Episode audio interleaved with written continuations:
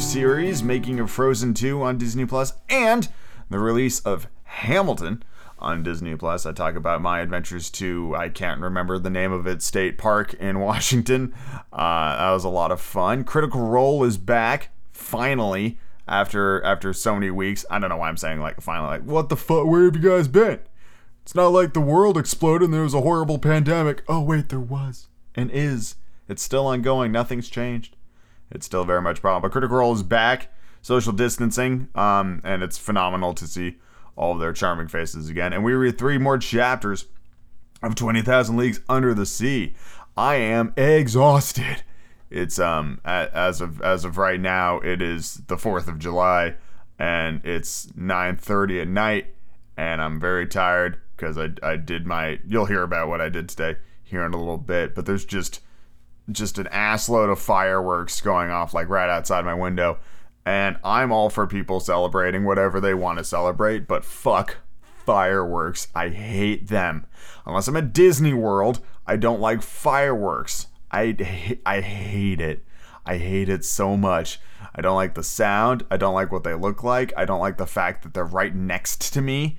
And the worst bit is you don't know when they're going to pop off or how long they're going to pop off. And if you're one of those people who puts who lights fireworks off on any other day besides this day and maybe New Year's if I'm feeling generous, stop it.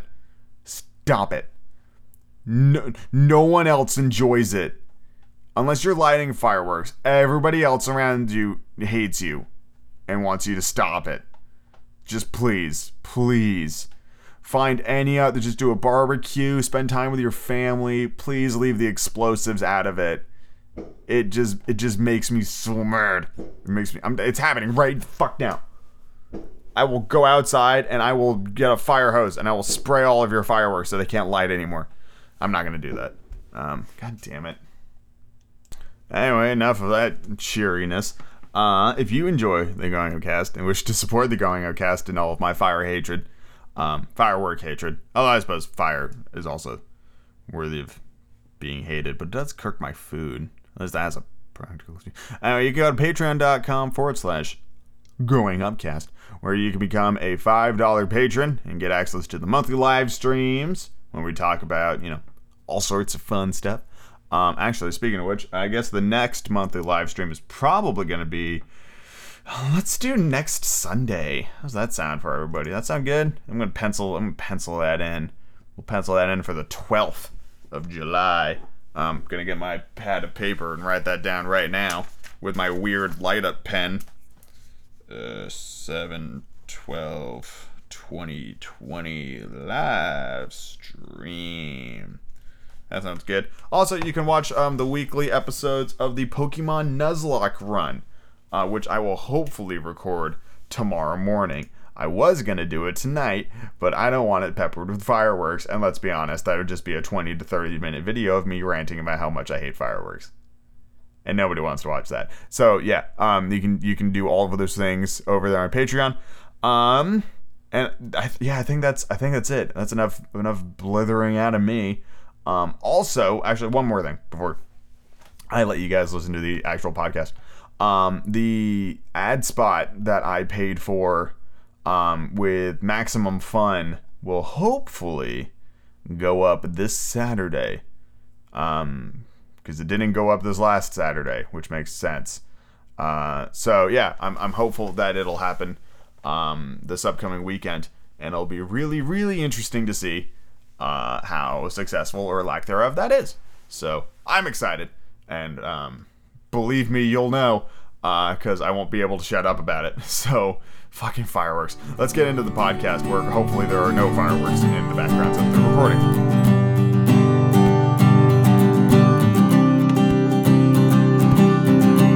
Got some new things on the Disney Plus service to talk about. Number one is the release of the $75 million that Disney spent to get the streaming rights to Hamilton. This, excuse me, this version of Hamilton was recorded back in 2016 uh, during the height of its Broadway era, and it's phenomenal. I've been listening to Hamilton since I found out about it more or less, plus a couple of years. Found out about it, didn't listen to it, and then listened to it later, and I was like, man, this is really good. And seeing it, um, actually seeing the musical is is awesome, especially when you consider that ticket prices for when it was like really popular were just absolutely absurd. Uh, the musical itself is phenomenal. The staging and choreography of the musical itself is really good. Um, I particularly enjoyed the fact that the actors that played uh, Laurens, Hercules Mulligan, and Lafayette uh, came back in the second act as different characters. I had no idea that they did that. Um, I always thought that Lafayette kind of sounded like Jefferson, but I never knew that it, they were just the same actors again. I thought that was really smart and clever, and I loved it. Um, I thought that was awesome. Uh, except for poor Laurens, who dies twice in the musical. Uh, yeah, it made me cry. I thought everybody did a stellar job. I would watch it again, and having the freedom to just watch it whenever is super fucking cool. Um, so yes, I will. I will be remiss if I didn't mention this with all my talk of um of streaming services and stuff like that. Um, I'm just making sure it's still a thing. Um, yes, yes, it is. So if you enjoyed uh Hamilton on Disney Plus, but you're like, how can I watch more fucking uh, musicals and plays and Broadway performances? You can go to Broadway HD. Um, that is its own streaming service um, and it has uh, just a ton of fucking musical recordings and stage performances um, that uh, you can't really watch anywhere else. Like there's Driving Miss Daisy with Angela Lansbury and James Earl Jones is on there. Uh, I don't. This isn't sponsored. I'm just mentioning that if you want more musicals and stuff like that, then there is a streaming service for that um, that not a lot of people know about. So just letting you know, Broadway HD. Uh, there's Macbeth with Patrick Stewart. You know, it's got some it's got some stuff on there. I don't use it. I've never used it. I just know it exists. So there you go. Broadway HD. Also, there's Newsies on um on Disney Plus as well, and uh, I think Netflix still has Shrek the Musical, which I know a lot of people will dump on. But I'm telling you, Lord Farquaad, he fucking makes it. So yeah, um, check it. There's lots of great musicals. Just just watch them. I also think you can buy musicals, like the DVD recordings of them. I'm not 100% sure on that one. Uh, but you can do a Google search. I'm sure you'll find something. Uh, the other thing that they've got on Disney Plus right now is a six-part docu series, uh, "The Making of Frozen 2." Uh, they had the foresight to record this docu series about a year out of the official release, knowing that it was like maybe not the most anticipated Disney movie of all time, but the most like this movie had so much to live up to. Cause Frozen was kind of like a like a hit that came out of nowhere, right? Like Frozen was announced and came out, and nobody expected it to be as big as it was. And so when they start working on Frozen 2, they were like, people are gonna expect a lot of this movie, so we gotta nail it. And I enjoyed the docu series. I'm on episode two right now.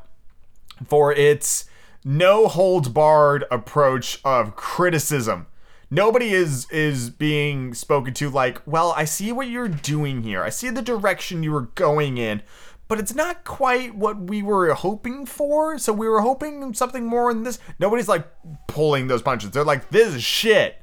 The fuck have you been doing for the last eight hours? This this is terrible.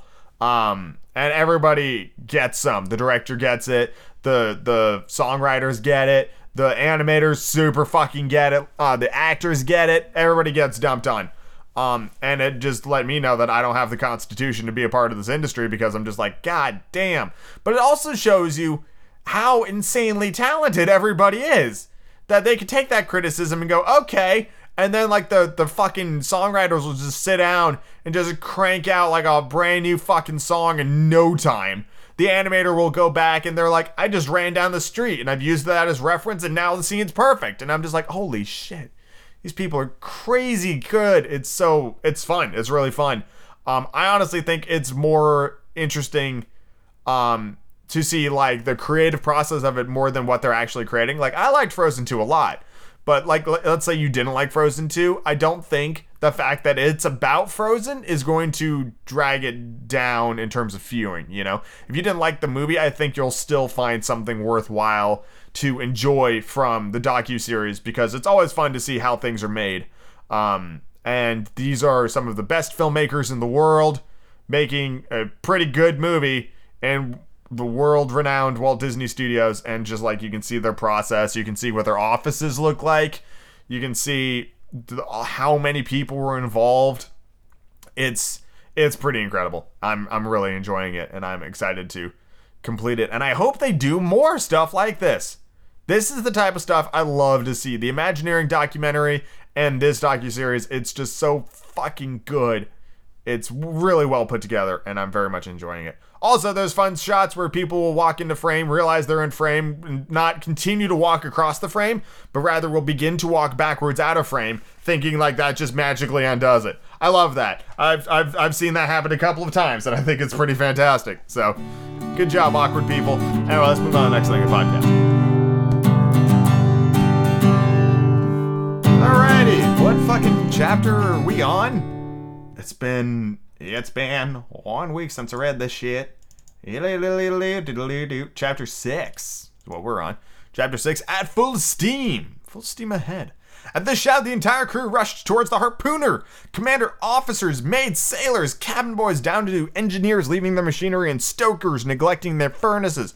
The order was given to stop, and the frigate merely coasted. By then, the darkness was profound and as good as the Canadian's eyes were, I wondered how he could see and what he had seen. My heart was pounding fit to burst. But Ned Land was not mistaken, and we all spotted the object his hand was indicating. Two cable lengths off, the Abraham Lincoln starboard quarter, the sea seemed to be lit up from underneath. This was no mere phosphorescent phenomenon, that much was unmistakable. Submerged some fathoms below the surface of the water, the monster gave off that very intense but inexplicable glow that several captains had mentioned in their reports. This magnificent radiance had to come from some force with a great illuminating capacity. The edge of its light swept over the sea of an immense, highly elongated oval, condensing at the center into a blazing core, whose unbearable glow diminished by degrees outward. It's only a cluster of phosphorescent particles, exclaimed one of the officers. Um, no, sir, I answered with conviction. Not even angel wing clams or scalps have ever given off such a powerful light. That glow is basically electric in nature. Besides, look, look, it's shifting. It's moving back and forth. It's darting at us. The universal shout went up from the frigate. Right, said Commander Farragut. Helm hard to leeward, reverse engines. That wasn't his voice, it was great, Commander Farragut asked. Helm hard to leeward, reverse engines. Sailors rushed to the helm, engineers to their machineries. Under reversed steam immediately, the Abraham Lincoln uh, beat to port, sweeping in a semicircle. Right your helm, engines forward, Commander Farragut called. These orders were executed, and the frigate swiftly retreated from this core of light. My mistake. It wanted to retreat, but the unearthly animal came at us with a speed double our own. We gasped. More stunned than afraid, we stood mute and motionless. The animal caught up with us, played with us. It made a full circle around the frigate, then, doing 14 knots, wrapped us in a sheets of electricity that were like luminous dust. Then reacted, uh, retreated two or three miles, leaving a phosphorescent trail comparable to those swirls of steam that shoot behind the locomotive of an express train. Suddenly, all the way from the dark horizon where it had gone to gather momentum, the monster abruptly dashed towards Abraham Lincoln with frightening speed, stopped sharply 20 feet from our side plates, and died down, not by diving under the water, since its glow did not recede gradually, but all at once, as if, and died out, as if the source of the brilliant emanation had suddenly dried up. Then it reappeared on the other side of the ship, either by circling around us or by gliding under our hull. At any instant, a collision could have occurred. That would have been fatal to us. Meanwhile, I was astonished at the frigate's maneuvers. It was fleeing, not fighting. Built to pursue, it was being pursued. And I commented this uh, uh, on this to Commander Farragut. His face, ordinarily so motionless, was stamped with indescribable astonishment. Professor Aronnax, he answered me. I don't know what kind of fearsome creature this I'm up against, and I don't want my frigate running foolish risks in all this darkness. So, how should we attack this unknown creature? How should we defend ourselves against it? Let's wait for daylight, and then we'll play a different role. You've no you have, um, you've no further doubts, Commander, as to the nature of this animal? Oh, sir. It's apparently a gigantic narwhal and an electric one to boot. Maybe, I added. It's no more approachable than an electric eel or an electric ray. Right. The commander replied, And if it has their power to electrocute, it's surely the most dreadful animal ever conceived by our creator. That's why I'll keep on my guard, sir. The whole crew stayed on their feet all night long. No one even thought of sleeping. Unable to compete with the monster's speed, the Abraham Lincoln slowed down and stayed at half steam. For its part, the Narwhal mimicked the frigate, simply rode with the waves, and seemed determined not to forsake the field of battle. However, near midnight it disappeared, or to use a more appropriate expression, it went out like a huge glowworm. Had it fled from us? We were duty bound to fear so rather than hope so. But at 12:53 in the morning, a deafening hiss became audible, reassembling the sounds made by a water spout expelled with tremendous intensity. By then, Commander Farragut, Ned Land, and I were on the aft deck, peering eagerly into the profound gloom. Ned Land, the commander asked, "You often heard whales bellowing?" Uh, what the fuck did Ned Land sound like? Oh, who cares? Often, sir, but never a whale like this. Whose sighting earned me two thousand dollars. Great, the prize is rightfully yours. But tell me, isn't that the noise? Uh, isn't that the noise whales make when they spurt water from their blowholes? Very noise, sir, but this one's way louder. Could be no mistake. There's definitely a whale lurking in our waters. With your permission, sir, the harpooner added. Tomorrow at daybreak we'll have words with it. If it's in a mood to listen to you, Mr. Land. Uh, if it's in a mood to listen to you, Mr. Knight, I replied in a tone far more convinced. Far from convinced. Rather. Let me get within four harpoon lengths of it, the Canadian shot back. And better listen. Um, but to get near it, the commander went on, I'd have to put you, I'd have to put a whaleboat at your disposal. Certainly, sir. I'll be gambling with the lives of my men. And with my own, the harpooner simply replied. Near two o'clock in the morning, the core light reappeared, no less no less intense, five miles to windward of the Abraham Lincoln. Despite the distance, despite the noise of wind and sea, we could distinctly hear the fearsome thrashings of the animal's tail, even its panting breath. Seemingly, the moment this enormous narwhal came up to breathe at the surface of the ocean, air was sucked into its lungs like uh, steam into huge cylinders of a 2,000 horsepower engine. Hmm, I said to myself, a whale as powerful as a whole cavalry regiment. Now that's a whale of a whale. Ah that's a whale of a tale, tell you a lad, a whale of a tale or two. By the flesh of fish and the boo doo boo doo doo doo doo doo doo. I forget the words. It's all true, I swear by my tattoo. Is that from 20,000 Leagues Under the Sea? Hold on. I think it is. By Kirk Douglas, right? I think that is in 20,000 Leagues Under the Sea. Checking, check. Yeah, it is! Oh, you played Ned Land! Got a whale of a tale to tell you, lad. Whale of a tale or two. Bad the flapping fish. That's awesome. It's actually, that's so good. I need to watch that movie, especially after reading the book, which is super good. This book's awesome. We stayed on alert until daylight, getting ready for action. Whaling gear was set up along the railing. Our chief officer loaded the blunderbusses, which can launch harpoons as far as a mile. Jesus fucking H Christ and the long duck guns with exploding bullets that can mortally wound even the most powerful animals. Ned Land was content to sharpen his harpoon, a dreadful weapon, in his hands. At six o'clock, day began to break, and with dawn's early light, the narwhal's electric glow disappeared. At seven o'clock, the day went along well, but a very dense morning mist shrank the horizon, our best spyglasses were unable to pierce it. The outcome? Disappointment and anger. I hoisted myself up to the cross trees of the mizzen sail. Some officers were already perched on the mastheads. At 8 o'clock, the mist rolled ponderously over the waves, and the huge curls were lifting little by little. The horizon grew wider and clearer all at once. Suddenly, just as the previous evening, Ned Land's voice was audible. There's the thing in question, I stand to port! The harpooner shouted. Every eye looked to the point indicated. There, a mile half off the frigate. A long, blackish body emerged a meter above the waves. Quivering violently, its tail was creating a considerable eddy. Neither had um, caudal equipment thrashed. Never had caudal equipment thrashed the sea with such power. An immense wake of glowing whiteness marked the animal's tracks, sweeping in a long curve. A frigate drew nearer to the whale. I met, I examined it with a completely open mind. Those reports from the Shannon and the Helvetia had slightly exaggerated its dimensions. That put its length only at 250 feet. Its girth was more difficult to judge, but all in all, the animal seemed to be wholly proportioned in all three dimensions. Wonderfully proportioned in all three dimensions. While I was observing this phenomenal creature, two jets of steam and water sprang from its blowholes and rose to an altitude 40 meters, which spelled for me its mode of breathing. For this, I finally cl- concluded it belonged to the bl- branch Vertebrata, class Mammalia, subclass Monodelphia, group Pisciforma, order Cetacea, family. But here I couldn't make up my mind. The order Cetacea consists of three families baleen whales, sperm whales, and dolphins. And in this last group, that narwhals are placed. Each of these families is divided into several genera, each genus into species, each species into varieties. So I was still mystified, missing variety, species, genus, and family. But no doubt I would complete my classifying with the aid of heaven and Commander Farragut. The crew was waiting patiently for the orders from their leader. The latter, after carefully observing the animal, called for his engineer. The engineer raced over. Sir, the commander asked, are you up to pressure? Oh, Aye, sir, the engineer replied. Fine. Stoke your furnaces and clap on full steam. Three cheers greeted this order. The hour of battle had sounded. A few moments later, the frigate's two funnels vomited torrents of black smoke and its deck quaked from the trembling of the boilers. Driven forward by its powerful propeller, the Abraham Lincoln headed straight for the animal. Unconcerned, the latter let us come within half a cable length, then, not bothering to dive, got up a little speed, retreated, and was content to keep its distance. This chase dragged on for about three quarters of an hour without the frigate gaining two fathoms on this um, cetacean. At this rate, it was obvious that we would never catch up with it. Infuriated, Commander Farragut kept twisting the thick tuft of hair that flourished below his chin. Ned Land, he called. Canadian reported once. Um, oh, Mr. Land, Commander asked, do you still advise me putting my longboats to sea?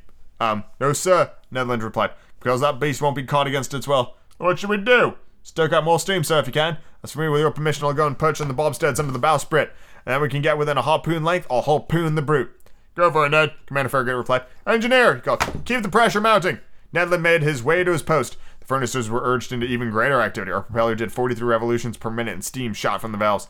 Heaving the log, um, we verified that the Abraham Lincoln was going at a rate of 18.5 miles per hour. But that damned animal also did a speed of 18.5. For the next hour, our frigate kept up this pace without gaining a fathom.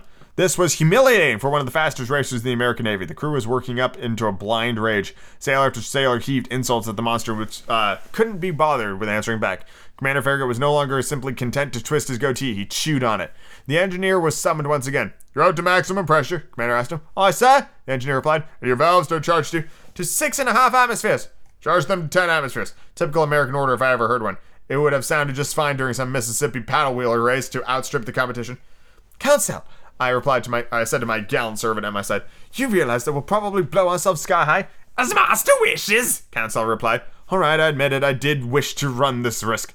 The valves were charged. More coal was swallowed by the furnaces. Ventilators shot torrents of arrows over the brazier. The Abraham Lincoln's speed increased. Its masts trembled down to the blocks. Swirls of smoke could barely squeeze through the narrow funnels. We heaved the log a second time.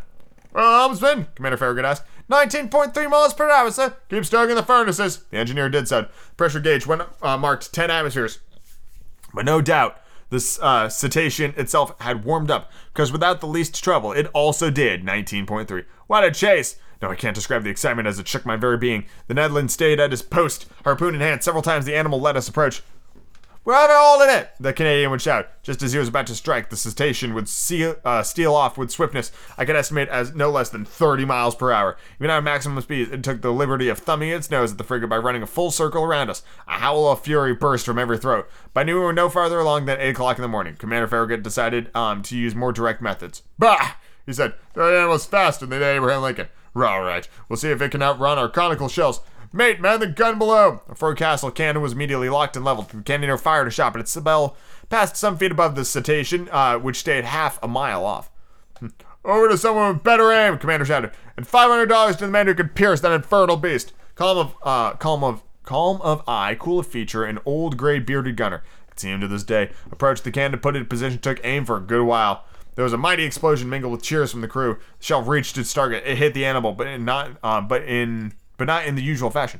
It bounced off that rounded surface and vanished into sea two miles out. Um, oh drat, said the old gunner in his anger. Our rascal must be covered with six inches of armor plate. Curse the beast! Commander Farragut shouted. The hunt was on again, and Commander Farragut leaned over to me, saying, I'll chase that animal till my frigate explodes. Yes, I replied. Nobody would blame you. I fucking would. What are you doing? Just let it go. We can still hope that the animal would tire out and not be as insensitive of uh, to exhaustion as steam engines. But no luck. Hour after hour went by without it showing uh, the least sign of weariness. However, to the Abraham Lincoln's credit, it must be said that we struggled on with tireless persistence. Oh man, I'm sleepy. I estimate we covered the distance of at least 500 kilometers during this ill-fated day of November 6th. But night fell and wrapped the surging oceans in its shadows. By then, I thought our expedition had come to an end, that we would never see this fantastic animal again. I was mistaken. 10.50 in the evening, the electric light reappeared three miles to windward of the frigate, just as clear as intense as the night before. The narwhal seemed motionless. Was it asleep, perhaps, weary from its workday? Just riding the waves? This was our chance. Commander Farragut was determined to take full advantage of it. He gave his orders. The Abraham Lincoln stayed at half steam and advancing cautiously so as not to awaken its adversary. In mid ocean, it's not unusual to encounter whales so sound asleep they can sex- successfully be attacked. And Ned Land had harpooned more than one in its slumber. The Canadian went on to resume his post on the bobstays under the bowsprit. The frigate approached without making a sound, stopping two cable lengths from the animal and coasted. Not a soul breathed on board. A profound silence reigned over the decks. We were not a hundred feet from the blazing core light, whose glow grew stronger and stronger to dazzle the eyes. Just then, leaning over the forecastle railing, I saw Ned Land below me, one hand grasping the martingale, the other brandishing his deadly harpoon. Barely 20 feet separated him from the motionless animal. All at once, his arm shot forward and the harpoon launched. I heard the weapon collide resonantly, as if it hit some hard substance. The electric light suddenly went out, and two enormous waterspouts uh, crashed under the deck of the frigate, racing like a torrent from stem to stern, toppling crewmen, breaking uh, spare masts and yardarms of their lashings. A hideous collision occurred, and thrown over the rail with no time to catch a hold of it, I was hurled into the sea. Holy shit bills! Looks like Professor Aronnax is going for a swim.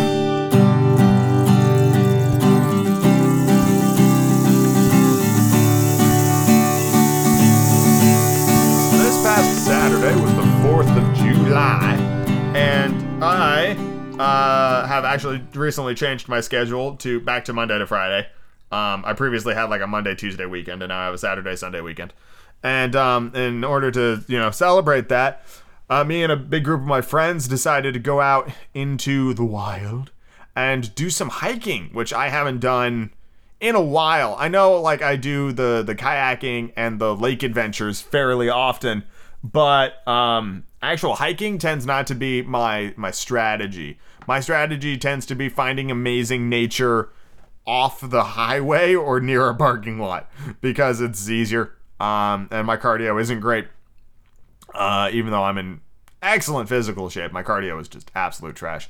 My cardiovascular system needs improvement. Anyway, we went out to um oh god, I can't remember I can't remember the name of the park. It's a state park out near like Black Diamond uh, in Ravensdale, Washington, just like kind of way out there uh, from me. It took like an hour and a half to get there.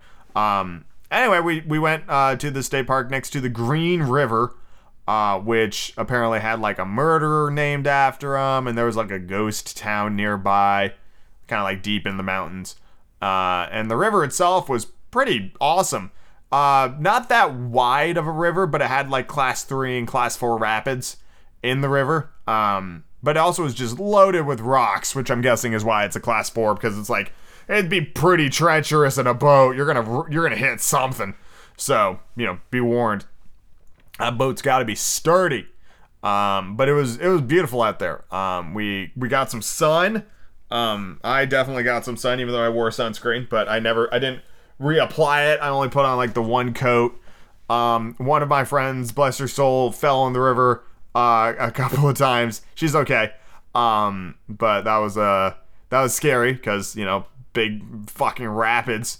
Um, didn't want to lose anybody, but nobody was seriously hurt or anything like that. Just some just some wet socks, you know, just to kind of grump grumpify a face. But nobody nobody got grumpy from wet socks today. Um, it actually reminded me of a of a trip last October when um we we the same group of people and I went out to like a pumpkin patch and uh, there's just mud fucking everywhere, and we're just watching people eat shit in the mud, and nobody ate shit in that mud. Not not out of my friend group at least. Um, but it's a it's a great little great little state park. A lot more people than I was hoping for, but thankfully they tended to stay in the picnic area um, and not actually venture out into the wild, which we were able to do. Um, I think the most interesting plant we saw today was, uh, or not today, rather, but on um, on for the Fourth of July was uh, Indian pipe. If you if you Google that, it's a it's a bizarre plant. Uh, it is uh this weird like kind of translucent white flower thing. I believe it is technically a fungus. Uh, and because it doesn't have any chlorophyll of its own, it acts as a parasite and consumes the the energy uh, given to it by like local nearby conifer trees. So it's it's just like this kind of gross leech of a plant. It's really bizarre. Um, but it's called Indian pipe. It's also known as ghost plant or corpse plant. It's fucking super neat. Um, yeah, it was it was bizarre. We only saw one like bunch of it, but I it, like it looked so alien compared to everything else. Plant is sometimes completely waxy white, but often has black flecks or pale pink coloration. It's super strange. Um, yeah. So yeah, that was super, super, super, super cool to see that really bizarre plant. Uh, but yeah, the river was gorgeous. I took a lot of pictures. Um, I'll post some on Instagram uh, here pretty soon, and then you can also check them out at goingupcast.com forward slash blog, which just shows you my most recent Instagram pictures, uh, and a bunch of others from from the long, long ago. But yeah, it was it was a really good trip. Um, it was uh, it was exhausting, uh, which is kind of embarrassing because we walked less than a mile in total, but we were all like super tired, and it mostly comes from the fact that for the last like three to four months none of us have really so much as like left our homes, you know, and then all of a sudden to go out into the wild where there's sunlight and there's people and we're carrying backpacks full of water and changes of clothes. Um, it was it was a lot for all of us, I would say. So it was kind of going from like zero to sixty back into like social circles, and um, you know, we it tired us out basically. It, it knocked us right the fuck out. So anyway, that was uh that was my fourth uh, celebration. So I hope you all had a safe and happy Fourth of July. Um, watching Hamilton on Disney Plus. That's patriotic as hell. Uh, let's move on next thing to the podcast.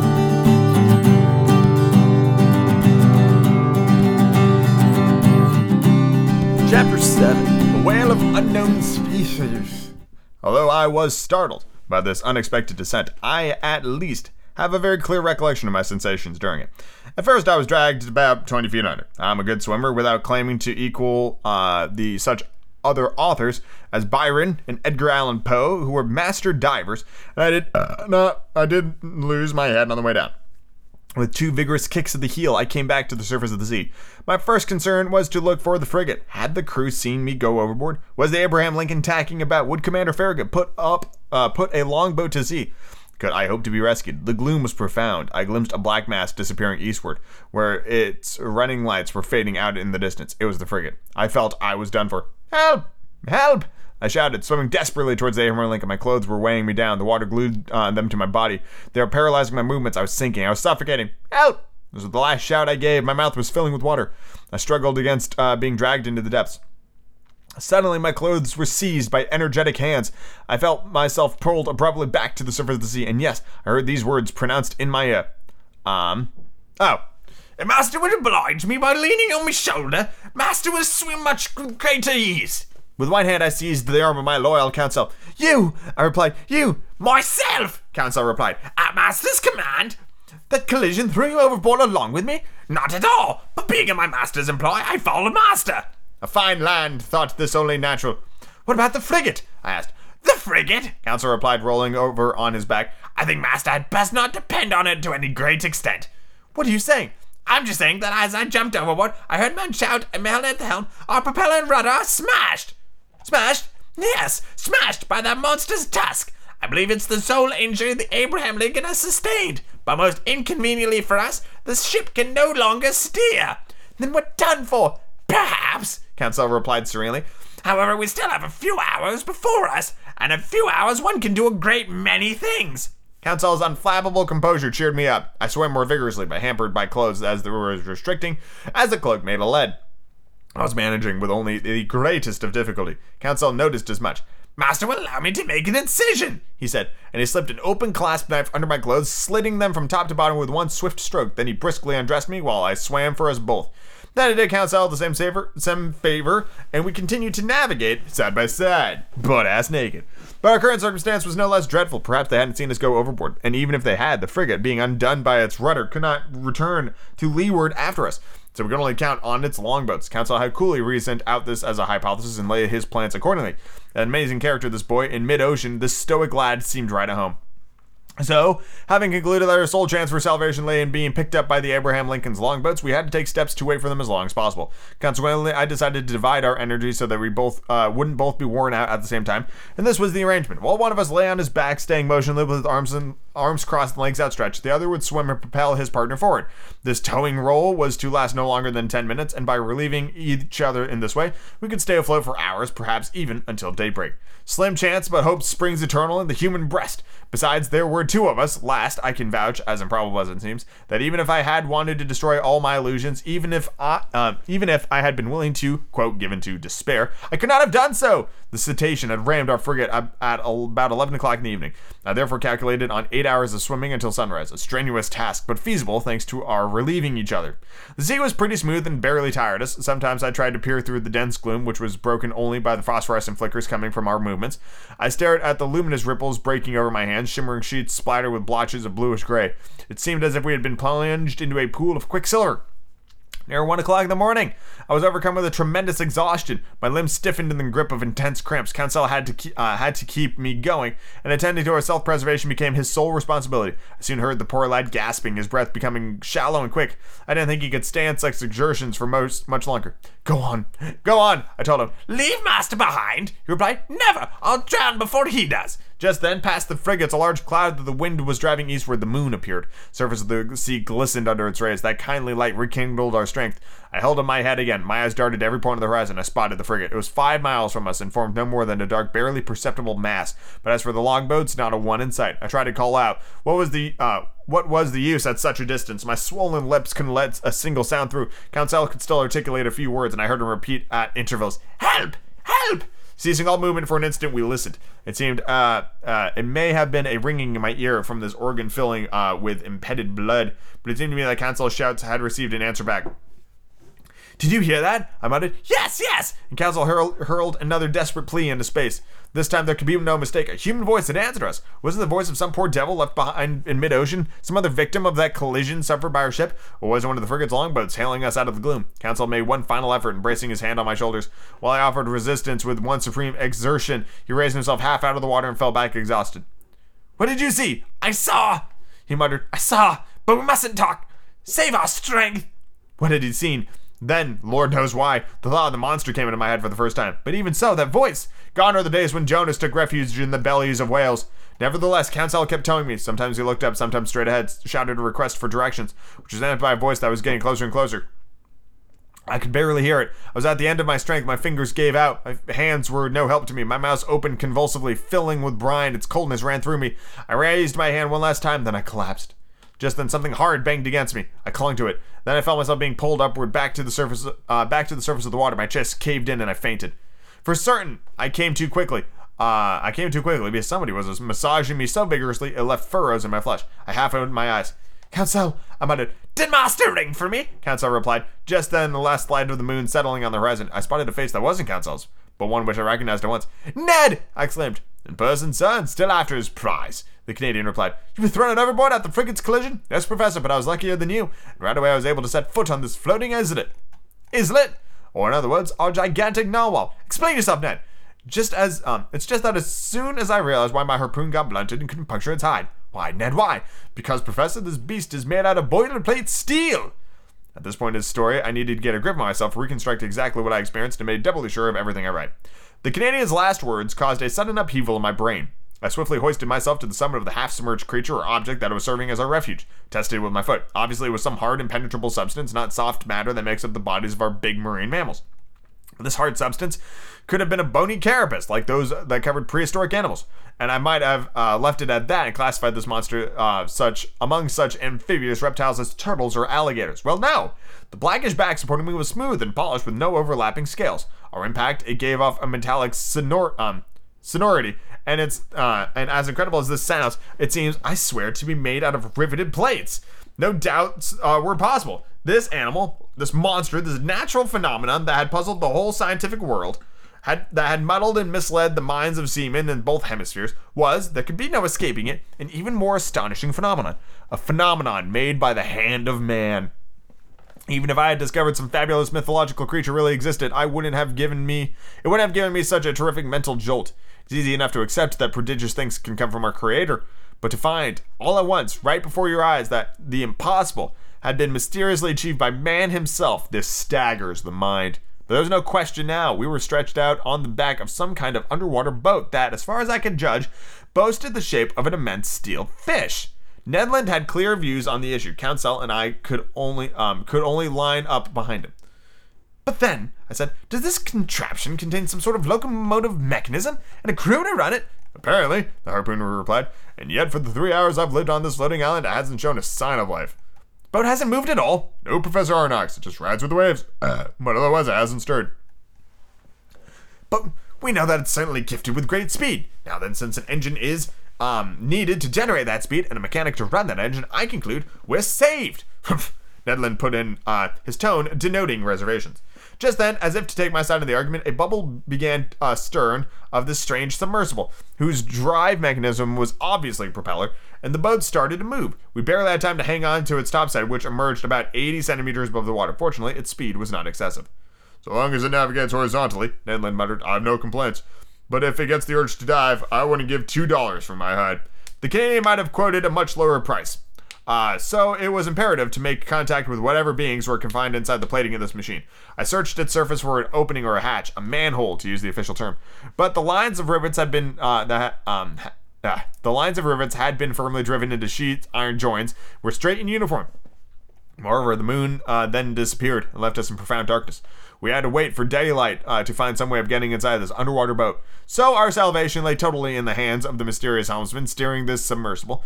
And if uh, if it made a uh, dive, we were done for. But aside from this occurring, I didn't doubt the possibility of our making contact with them. In fact, if they didn't produce their own air, they inevitably had to make periodic visits to the surface of the oxygen ocean to replenish their oxygen supply. Hence the need for some opening that uh, put the boat's interior in contact with the atmosphere. As for any hope of being rescued by Commander Farragut, uh, had been renounced completely. We were being swept westward, and I estimated uh, estimate that our comparatively moderate speed uh, reached 12 miles per hour. The propellers churned the waves with mathematic regularity, and sometimes emerging above the surface and throwing phosphorescent sprays to great heights.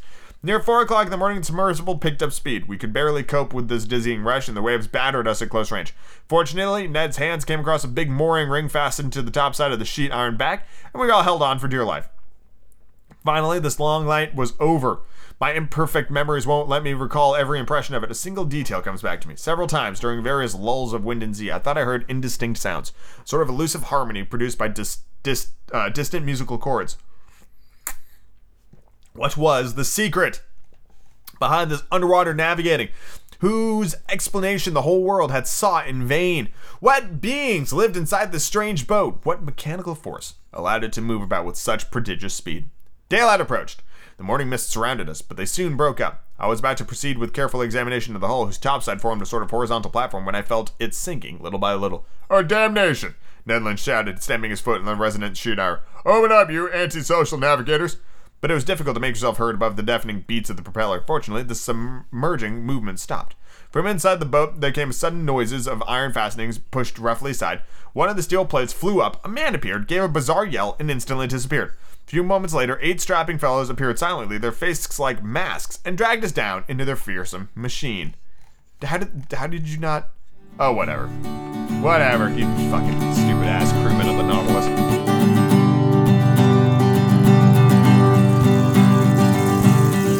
This is a bit of a weird one because contextually, I don't know for sure if it's fun or not because I haven't seen it yet but Critical Role is back, and I am very, very, very excited uh, to get back on the the Mighty Nein train. Um, it is uh been some time since we fucking had Critical Role, you know, since before the world exploded. Uh, but it's back on the fucking airwaves of the internet. It's back, and I'm I'm very excited to see the uh, the Critical Role crew doing the social distancing setup. Um, I'm actually gonna watch it here after I'm done recording the podcast, which is kind of uh, uh, backwards. But you know what? I needed to get the podcast done, and I don't have the three hours to watch it at a time. Also, they came out with a Frumpkin plushie, and I have it, and it's wonderful. Um, in case you're on the fence about it for some reason.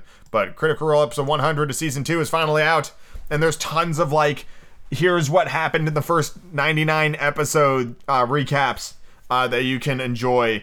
Um, so you don't even have to watch like the first 100 episodes. You can just you can just hop right into it. So fun fun fact, in case you were in case you were curious. But that's just just a fun thing that's going on that I'm really excited for. Let's move on to the next thing. Go watch Critical Role. Chapter 8 Mobilis in Mobili. Sure. This brutally executed capture was carried out with lightning speed. My companions and I had no time to collect ourselves. I don't know how they felt about being shoved inside this aquatic prison. As for me, I was shivering all over. With whom were we dealing? Surely with some new breed of pirates, exploiting the sea after their own fashion. The narrow hatch had barely closed over me when I was surrounded by profound darkness. Saturated with the outside light, my eyes couldn't make out a thing. I felt myself uh, uh, naked, clinging to the steps of an iron ladder. Forcibly seized, Ned Land and Count were behind me. At the foot of the ladder, a door opened and instantly closed behind us with a loud clang. We were alone. Where? I couldn't say. Could barely even imagine. All was darkness, but such utter darkness that after several minutes, my eyes were still unable to catch a single one of those hazy gleams that drifted through even the blackest of nights. Meanwhile, furious at the going on, Ned Land gave free rein to his indignation. Damnation! he exclaimed. These people are about as hospitable as the savages of New Caledonia. Yeah, that's right. All that's lacking in them is for them. Uh, all that's lacking is for them to be cannibals. I would be surprised if they were, but believe you me, they won't eat me without my kicking up a protest. Calm yourself, Ned, my friend, Conseil replied serenely. Don't flare up so quickly. We aren't in a kettle yet. In a kettle, no, Canadian shot back, but in an oven for sure. It's dark enough for one. Luckily, my Bowie knife hasn't left me, and I can still see well enough to put it to use. First one of these bandits who lays a hand on me. Don't be so irritable, Ned. I told. I then told the harpooner, "Don't ruin things for us with pointless violence. Who knows whether they might be listening to us? Instead, let's try and find out where we are." I started moving, groping my way. After five steps, I encountered an iron wall made out of river, riveted boilerplate. Then, turning around, I bumped into a wooden table uh, next to uh, which to next several stools had been set. The floor of this prison lay hidden beneath thick hempen matting that deadened the sound of footsteps. Its naked walls didn't reveal any trace of door or window. Going around the opposite way, Conseil met up with me, and we returned to the middle of this cabin, which um, had to be 20 feet long by 10 feet wide. As for its height, not even Ned Land, with his great stature, was able to determine it. Half an hour had already gone by without our situation changing when our eyes were suddenly spirited from utter darkness into blinding light. Our prison lit up all at once. In other words, it was filled with luminescent matter so intense at first I couldn't stand the brightness of it. From its glare and whiteness, I recognized the electric glow that had played around this underwater boat like some magnificent phosphorescent phenomenon. After involuntarily closing my eyes, I reopened them and saw that this luminous force came from a frosted half globe curved out of the cabin ceilings. Finally, it's light enough to see, Ned Land exclaimed, knife in hand, stayed on the defensive. Yes, I replied, then ventured the opposite view. But as for our situation, we're still in the dark. Master muscle and patience, said the emotionless Conseil. This sudden illumination of our cabin enabled me to examine it in tiniest detail. It contained only a table and five stools. Its invisible door must have been hermetically sealed. Not a sound reached our ears. Everything seemed dead inside this boat. Was it in motion or stationary at the surface of the ocean or sinking into the depths? I couldn't tell. But this luminous globe hadn't been turned on without good reason. Consequently, I hoped that some crewmen would soon make an appearance. If you want to co-sign people to oblivion, you don't light up their dungeons. I was not mistaken. Unlocking noises became audible, and a door opened and two men appeared. One was short and stocky, powerfully muscled, broad-shouldered, robust limbs, the head squat, the hair black and luxuriant, the mustache heavy, the eyes bright, penetrating, and his whole personality stamped with that southern-blooded zest that in France typifies people of province. The philosopher Diderot had very aptly claimed that a man's bearing is a clue to his character, and the stocky little man was certainly living proof of this claim. You could sense that his everyday conversation must have been packed with such vivid figures of speech as personification, symbolism, and misplaced modifiers. But I was never in a position to verify this because around me, uh, he used uh, only an odd and utterly incomprehensible dialect. The second stranger deserves deserves a more detailed description. A disciple of such character judgment and nat um anatomists as Gratiolet or Engel could have read this man's features like an open book. Without hesitation, I identified his dominant qualities, self-confidence, since his head reared like a nobleman's above the arc formed by the lines of his shoulders, and his black eyes gazed with icy assurance, calmness, since his skin pale and rather ruddy, indicated the tranquility of blood, energy, shown by the swiftly uh, knitting muscles of his brows, and finally courage, since his deep breathing denotes tremendous reserves of vitality. I might add that on that this man, uh, this was a man of great pride. That his calm, firm gaze seemed to reflect thinking on an elevated plane, and that the harmony of his facial expressions and bodily movements resulted in an overall effect of unquestionable candor, according to the findings of physiognomists, that those analysts of facial characters. I felt involuntarily reassured in his presence, and this boded well for our interview. My word, this is some descriptive ass language, isn't it? Whether this individual was 35 or 50 years of age, I could not precisely state. He was tall, his forehead broad, his nose straight, his mouth clearly etched, his teeth, mag- teeth magnificent, his hands refined, tapered, and to use the word from a palmist, uh, palmistry, highly psychic, in other words, worthy of serving a lofty and passionate spirit. This man was certainly the most wonderful phys- physical specimen I had ever encountered. One unusual detail his eyes were spaced a little farther out from each other and could instantly take in nearly a quarter of the horizon. This ability, as I later verified, was strengthened by a range of vision even greater than Ned Land's. When the stranger focused his gaze on an object, his eyebrow lines gathered into a frown, his heavy eyelids closed around his pupils to contract his huge field of vision, and he looked. What a look, as if he could magnify objects shrinking into the distance, as if he could probe into your very soul, as if he could pierce those sheets of water so opaque our eyes and scan the deepest seas. Wearing caps made out of sea otter fur, which, for uh, reference point, is the thickest fur in the animal kingdom at half a million hairs per square inch of fur. Fur so thick water doesn't touch the skin. It's very thick fur. And shod in sealskin fishing boots, these two strangers were dressed in clothing made from some unique fabric that flattered the figure and allowed great freedom of movement. The taller of the two, apparently the leader on board, examined us with the greatest care, but without pronouncing a word. Then, turning to his companion, he conversed with him in a language I did not recognize. It was sonorous, harmoni- harmonious, flexible dialect whose vowels seemed to undergo a highly varied accentuation. The other replied with a shake of his head and added two or three utterly incomprehensible words. Then it seemed to question me directly with a long stare. I replied in clear French that I wasn't familiar with his language, but he didn't seem to understand me, and the situation grew rather baffling. Still, master should tell our story, Conseil said to me. Perhaps these gentlemen will grasp a few words of it. I tried again, telling of tales of our adventure, clearly articulating every, uh, my every syllable, and not leaving out a single detail. I started with our names and titles, and then in order I introduced Professor Aronnax, as manservant, Conseil, and Mr. Ned Land Harpooner. The man with calm, gentle eyes listened to me serenely, even courteously, and paid remarkable attention. But nothing in his facial expression indicated that he understood my story. When I finished, he didn't pronounce a single word. One resource still left uh, was to speak English. Perhaps they would be familiar with this nearly universal language. But I only, but only, uh, but I only knew it as I did the German language, well enough to read it fluently, not well enough to speak it correctly. Here, however, our overriding need was to make ourselves understood. Come on, it's your turn, told the harpooner. Over to you, Mr. Land. Pull out your bag of tricks, the best English ever spoken by an Anglo-Saxon, and try for a more favorable route than mine.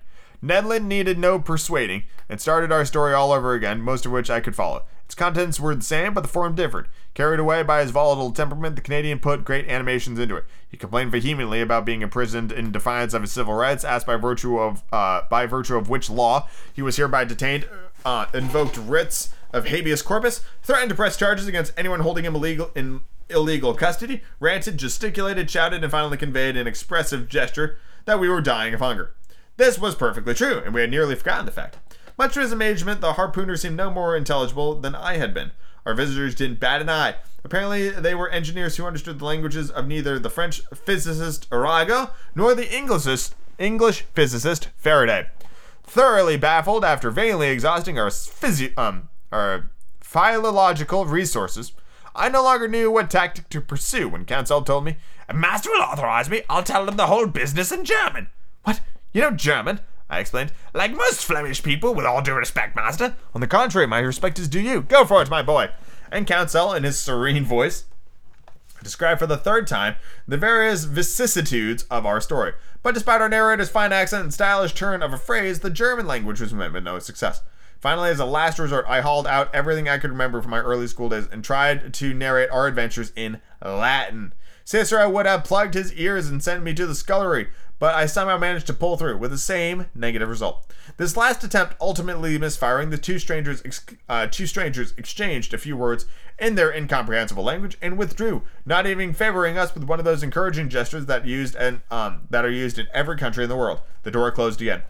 This is outrageous, Ned Land shouted, exploding for the twentieth time. I ask you, we speak English, French, German, and Latin to these rogues, and neither of them has the decency to even answer back. Calm down, Ned, I told the seething harpooner. Anger won't get us anywhere. But, Professor, our irascible companion went on, can you see that we would die of hunger in this iron cage? Bah! Conseil put in uh, philosophically. We can hold out a good while yet. My friend, I said, we mustn't despair. We've gotten out of tighter spots, so please do me the favor of waiting a bit before you, uh, before you form your views on the commander and crew of this boat. My views are fully formed, Ned shot back. The rogues. Oh, good. And what, what from what country? And from what country? Roguedom. Gallant Ned. As yet, that country isn't clearly marked on maps of the world.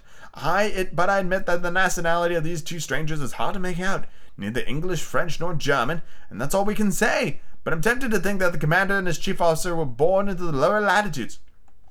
There must be some southern blood in them. But as to whether they're Spaniards, Turks, Arabs, or East Indians, their physical characteristics don't give me nearly enough to go on. As for their speech, it's utterly incomprehensible. That nuisance is not knowing every. Uh, that's the nuisance of not knowing every language, Conseil replied. Or the drawback in not having one universal language. I actually tried that. They they there was an attempt um I want to say in the 70s. It's called Esperanto. Um it was supposed to be um yeah, is is the most widely spoken constructed international auxiliary language. It was designed to be everybody's second language. So you you would have your your, your core national language, and then you would also speak Esperanto, meaning that uh, yeah, here we go. So it was cre- this language was created by Polish ophthalmologist L.L. Zamenhof in 1887. Never mind, it's much older than I thought. This actually might predate 20,000 Leagues Under the Sea. Uh, let me just let me just check real quick. When was 20,000 Leagues written? It doesn't predate. It, it it's afterwards. Sorry. Yeah, 20,000 Leagues was uh, printed in 1870. Esperanto came out in 1887. So 17 years after the book came out, Esperanto was invented. Um, Zamenhof's goal was to create an easy and flexible language that could serve as a universal second language to foster world peace and international understanding, and to build a quote community of speakers, as he believed that one could not have a language without such community. The original title for the language was simply the international language, but early speakers grew fond of the name Esperanto and began using it as the name for the language just two years after its creation. Name quickly uh, gained prominence and has become the official name ever since. Yeah, it's um, they're they're estimated to be uh, one thousand to several thousand um native speakers and uh, second language users estimated from 63,000 to 2 million across the world. I would love to be able to speak Esperanto because the principle behind it is super awesome. And I love the idea of having a second language be universal. You know, those uh, Mandarin Chinese is spoken by more people in the world, and English is like the unofficial language of like the world's business. But how cool would it be if we all just fucking clammed up and just spoke Esperanto to one another? Everybody has to learn a new language. That's the only truly fair way. We've invented a language that everybody has to speak um, in order for, for us to not to do it. Which will all go out the window, Ned Land replied. Don't you see these people have a language all to themselves, a language they've invented just to cause despair in decent people who ask for a little dinner? Why, in every country on earth, when you open your mouth, snap your jaws, smack your lips and teeth, isn't um, that the world's most understandable message? From Quebec to the Tuamotu Islands, from Paris to the Antipodes, doesn't it mean I'm hungry? Give me a bite to eat. Oh, Conseil put in. There are some people so unintelligent by nature. As he was saying these words, the door opened. A steward entered. He brought us some clothes and jackets and sailor's pants made out of fabric whose rec- nature I didn't recognize. I hurried to change into them, and my companions followed suit. Meanwhile, our silent steward, perhaps a deaf mute, set the table and laid three pieces of settings. Something seriously afoot, Conseil said, and it bodes well.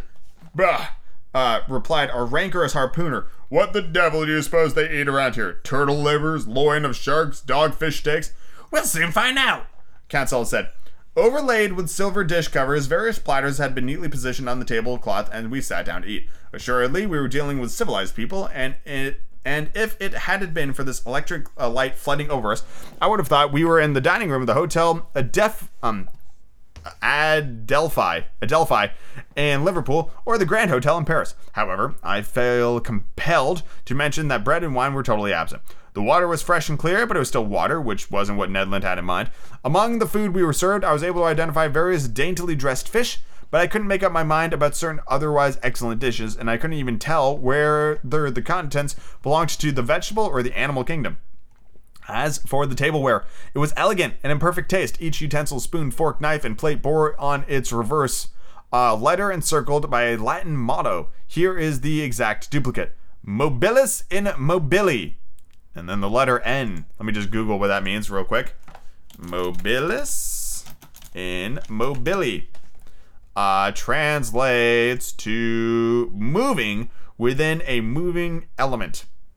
Yes, moving within a moving element. Interesting. I wonder what that means.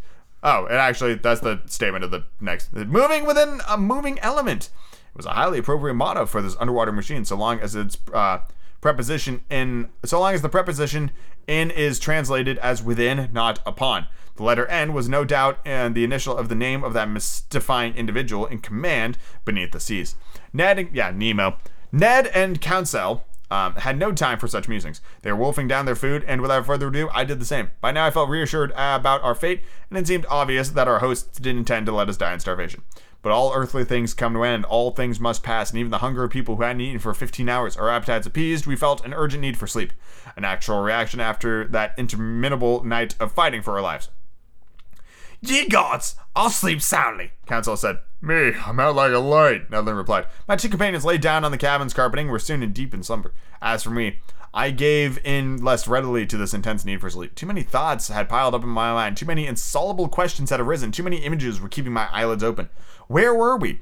What strange power was carrying us along? I felt, or at least I thought I did, the submersible sinking lower towards the sea's lower strata. Intense nightmares besieged me. In these mysterious marine sanctuaries, I envisioned hosts of unknown animals. In this underwater boat seemed to be a blood relation of theirs, living, breathing, just as fearsome. Then my mind grew calmer. My imagination melted into hazy drowsiness, and I soon fell into an uneasy slumber. Also, it tells there's an author note here that says a Bowie knife is a wide bladed dagger that Americans are forever carrying around. That's true. God, you know, I can't remember the last time I left house without my Bowie knife stretched to like the inside of my calf, you know? Every American has a Bowie knife. True, true statement.